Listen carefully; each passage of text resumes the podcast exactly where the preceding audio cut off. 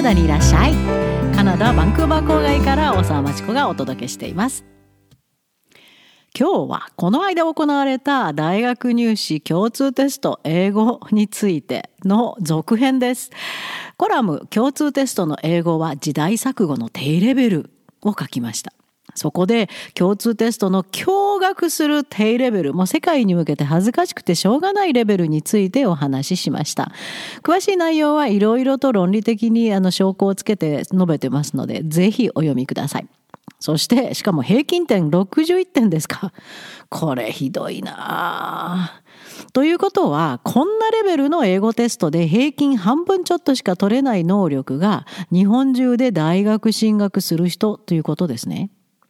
これが日本人の英語力完全に間違ってしまった英語教育の慣れの果てそう思えてしまいます。まあ大学入受験にこんなレベルのテスト使ってるのはおそらく日本だけだと思います。とても恥ずかしいことです。まあでもそれだけじゃなくてこんな低レベル大学受験英語テストが実は日本人が世界を現実的に見ることができていない一大原因だとも思います。日本人が持ってる間違った留学観です。誰でも行ける。行ったら英語ができるようになる。カナダの高校、カナダの大学は簡単。まあカナダだけじゃなくて他の英語圏も一緒です。そう、もうめちゃくちゃに間違って思い込んでる。この理由は実はこのお粗末レベルの共通テストにあるんじゃないか。そう思ってしまいました。だってこんな共通テストの低いレベルの英語で、まあ、日本人には低いと思ってないのかもしれませんがこれで日本の大学に行ける日本っていい国だから大学もレベル高いからじゃあカナダの大学も同じこの英語レベルで行けるんだ。じゃあ難しくないじゃん。と思うんですかね。こんなテストで満点取っても共通テストみたいなお粗末レベルで満点取ってもカナダの大学は愚か高校も無理です。そんなことを一体日本人の何パーセントの人が知ってるでしょうね。本当に分かってないと思うんですよ。ネットの留学相談コーナーにはもう 本当飛び上がるほどひどいレベルの質問が並んでいます。でもひどいレベルって言ったらかわいそうかもしれません。実はこんな政府主導のこういう共通テストのこの低いレベルが主な原因でみんな勘違いしてると思ったら犠牲者ですよね。今日こんな相談見かけました。公立高校に通う1年生です。カナダに留学したいと考えています。夏休みなどの長期休みを利用していきたいと思っています。夏休みの1ヶ月で現地の人と会話ができるぐらいの英語力は身につきますか？まず一番聞いてみたいのは現地の人と何の会話するんですか？それがあるかなと、まあ、ちょっと置いといて。一番問題なのは夏休みのカナダ体験を留学と呼ぶこと自体異常です。留学とはある外国に滞在しその国でしか学ぶことができないものあるいはその国で学んだ方が有益である分野をその国の言語で学ぶこと。これを指します。夏休みに遊びに行くことを留学とは呼びません。で、旅行にちょっとした学校体験がついたもの、ちょっと長い修学旅行みたいなもんでしょ？は留学ではありません。旅行です。で、この質問に英語で簡潔に回答している方見つけました。大拍手です。こう書いてましたよ。That's not studying abroad in Canada, but just sightseeing that cannot improve your English at all. そんなのはカナダ留学でも何でもないよ。ただの観光。英語力は全く上がらない。全く大賛成、大拍手の答えでした。この質問した人の重大な間違い。これの原因は、大学入試英語共通テストレベル、お粗末な低いレベルだと思います。そこから来た勘違い。こんなのもあります。英語を覚えたいなら留学が一番効率いいと聞きました。英検3級の高校2年生です。18歳頃から留学でアメリカやカナダへ行った場合、どれくらいで英語が上達するのでしょうか？やる気はかなりあります。またまたすごいのが来ましたね。留学は英語ができる人がするもの。そこの国で勉強するための手段としての言語を習得している人がするもの。留学は英語を学ぶ手段ではありません。この相談者の言い方、覚える、英語を覚える？ものすごい日本的ですね。暗記すればできると思ってる。留学とは英語で専門分野を学ぶことです。それから何々と聞きました。一番効率いいと聞きました。これは完全にクリティカルシンキングの反則です。単なる誰々から聞きましたは理由として信じてしまうととんでもない間違った思い込みになります。それぞれのエピソードを、取り巻く環境も要因も全部違いますから、それを自分に当てはめることはできません。大学入試にももちろん日々の英語教育現場にもクリティカルシンキングなど全く存在していない日本では普通に聞く言葉ですね。誰々から聞きました。とてもとても危険で幼稚な思考です。で高校2年生で英検3級は大学留学は無謀です。まず日本で英語レベルを上げてから英検が好きであったらまあ、あの世界ではそれを使ってくれる教育機関はほとんどないですけど、まあ、せめて1級は取得するまでは日本で勉強してください。やる気では留学できません。これもクリティカルシンキング反則です。avoid emotional reasoning。感情的な reasoning はダメです。私はやる気があるんです。No。はあ、大学入試英語共通テストの低レベルが世界のレベルだと勘違いした思い込み。これはとてもとても深いようです。次の相談。僕は中学1年生で来年の7月ぐらいにカナダに2週間短期留学ホームステイに行くんですけど2週間でも行けば少しは話せるようになりますか？また聞いてもいいですかね？何話すの？自分から話題提供できますか？ずっとその話題でいろんな面白いことを相手を楽しませるように話せますか？うん。夏休み春休みの短期体験もやっぱり留学って呼ぶんですね。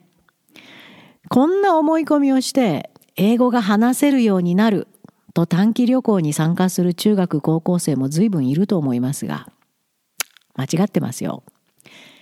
日本でも本格的な英語学習、エッセイやクリティカルシンキングの準備しました？英語を話すというのは会話教室みたいにカードを見て答えるのでもなく聞かれたことに Yes, No だけで答えて相手がエンターテインしてくれるのを待つことではないですよ。英語圏に行って話する人は英会話教室の先生みたいには扱ってくれませんよ。自分から話題を提供し、それに対しての相手の質問に具体的に答え、そこから相手にも質問し、話題を展開させていくことです。これが英語で話すということ。これができる日本人は非常に少ないと考えています。共通テストがあのレベルですから、英語を話すということを英会話教室での練習と同じだと勘違いをしても仕方ないですけどね。こんな勘違いをしている中学高校生を量産してしまったのもあのお粗末レベルの英語共通テストが犯人かもしれません。ちょっと話それますが今年の夏にアルバータ州の大平原に今建設中のエコキャビンで日本の中学生高校生の希望者を招待してストーリーテリングキャンプを行います。2週間の予定です。英語が話せるようになるから来なさいなんて言いませんよ。英語はストーリーを語ることが原点です。ストーリーを語るとはどういうことか。それを大自然の中で理解してもらうために招待します。ストーリーテリングキャンプです。元に戻ります。私がずっと書いてる留学についてのコラムやポッドキャストへの応援としてこんなコメントもいただきました。子供さん2人をカナダの大学学位取得まで導いたお母さんからです。素晴らしい。高校留学を語学留学と勘違いしている日本人が多いですね。それだけでなく海外大学大学院留学までも語学留学と同等にしている親御さんがまだ日本には多いです。前に日本の大学落ちたら海外の大学があるという留学斡旋会社の宣伝文句がありましたが真に受けている方がまだいるようですよ。子どもたちの大学での様子を聞いていると大学からの海外留学も日本の教育を受けている子には厳しいのではないかなと感じます。とんでもない勉強量と読書量たくさんのグループワークとプレゼントレポート英語圏の大学入学に必要な英語スコア TOEFLとか IELTS などのスコアが少々取れたとしてもそんな程度では到底こなせません。子どもたちが通う大学にも日本からの交換留学生が来ているようですが日本人学生同士で固まって休みのたびに旅行をして春になると日本に帰っていくようです。でも私は思うんです。交換留学生は半分旅行気分でカナダに来られるから楽しい楽しいカナダ生活だけれど子供たちは毎日必死な思いで勉強してますから楽しいだけじゃないです。時には泣きながら勉強した時もあったそうです。そんなことを日本から遊びに来る交換留学の大学生は知ってるでしょうかね。私もそう思います。同感です。このお母さんに。日本の大学生甘いですね。日本の大学から来ている学生を見てると世界との歴然とした差を感じます。大学共通テスト英語の平均点程度が取れた学生なんでしょうね。あのレベルのテストで。カナダの大学関係者がこう言ってました。日本の大学からの交換留学生には特別に簡単な英語コースを用意するんだよ。普通の ESL でもついてこれない低いレベルだから。でもものすごいたくさんの学費払ってくれるからね、大学にはありがたいんだ。やめられないんだよ。でもね、聞いていい？日本人の大学生って大学生のくせにあんなに英語のレベルが低いのはなぜ？はあ、答えがすごくいつも長くなるんです。で、途中からぼやきに入ります。大学共通テストをカナダの大学の交換留学担当者に見せましょうか。なんて言うでしょうね。絶句でしょうかなるほど、でしょうか。恥ずかしくて見せたくないですけどね。はい、お母さんからの、そのお母さんからのコメントに戻ります。子供たちはカナダに行かせてよかったです。上の子はカナダが大好きでとてもいい国だといつも言っています。永住権も取れました。日本の高校生も自分の可能性を広げるためにカナダの大学に挑戦してほしいと思います。ありがとうございます。素晴らしいコメントいただきました。エネルギーをいただきました。私も大賛成ですので、ポッドキャストでも発信続けてるわけです。でも、間違った思い込み。カナダの大学には大学共通テストの英語ができればいけるは絶対に排除してください。何度も言いますが、あのお粗末なテストで満点取れたとしてもカナダの大学は不可能。高校も不可能。中学レベルも無理。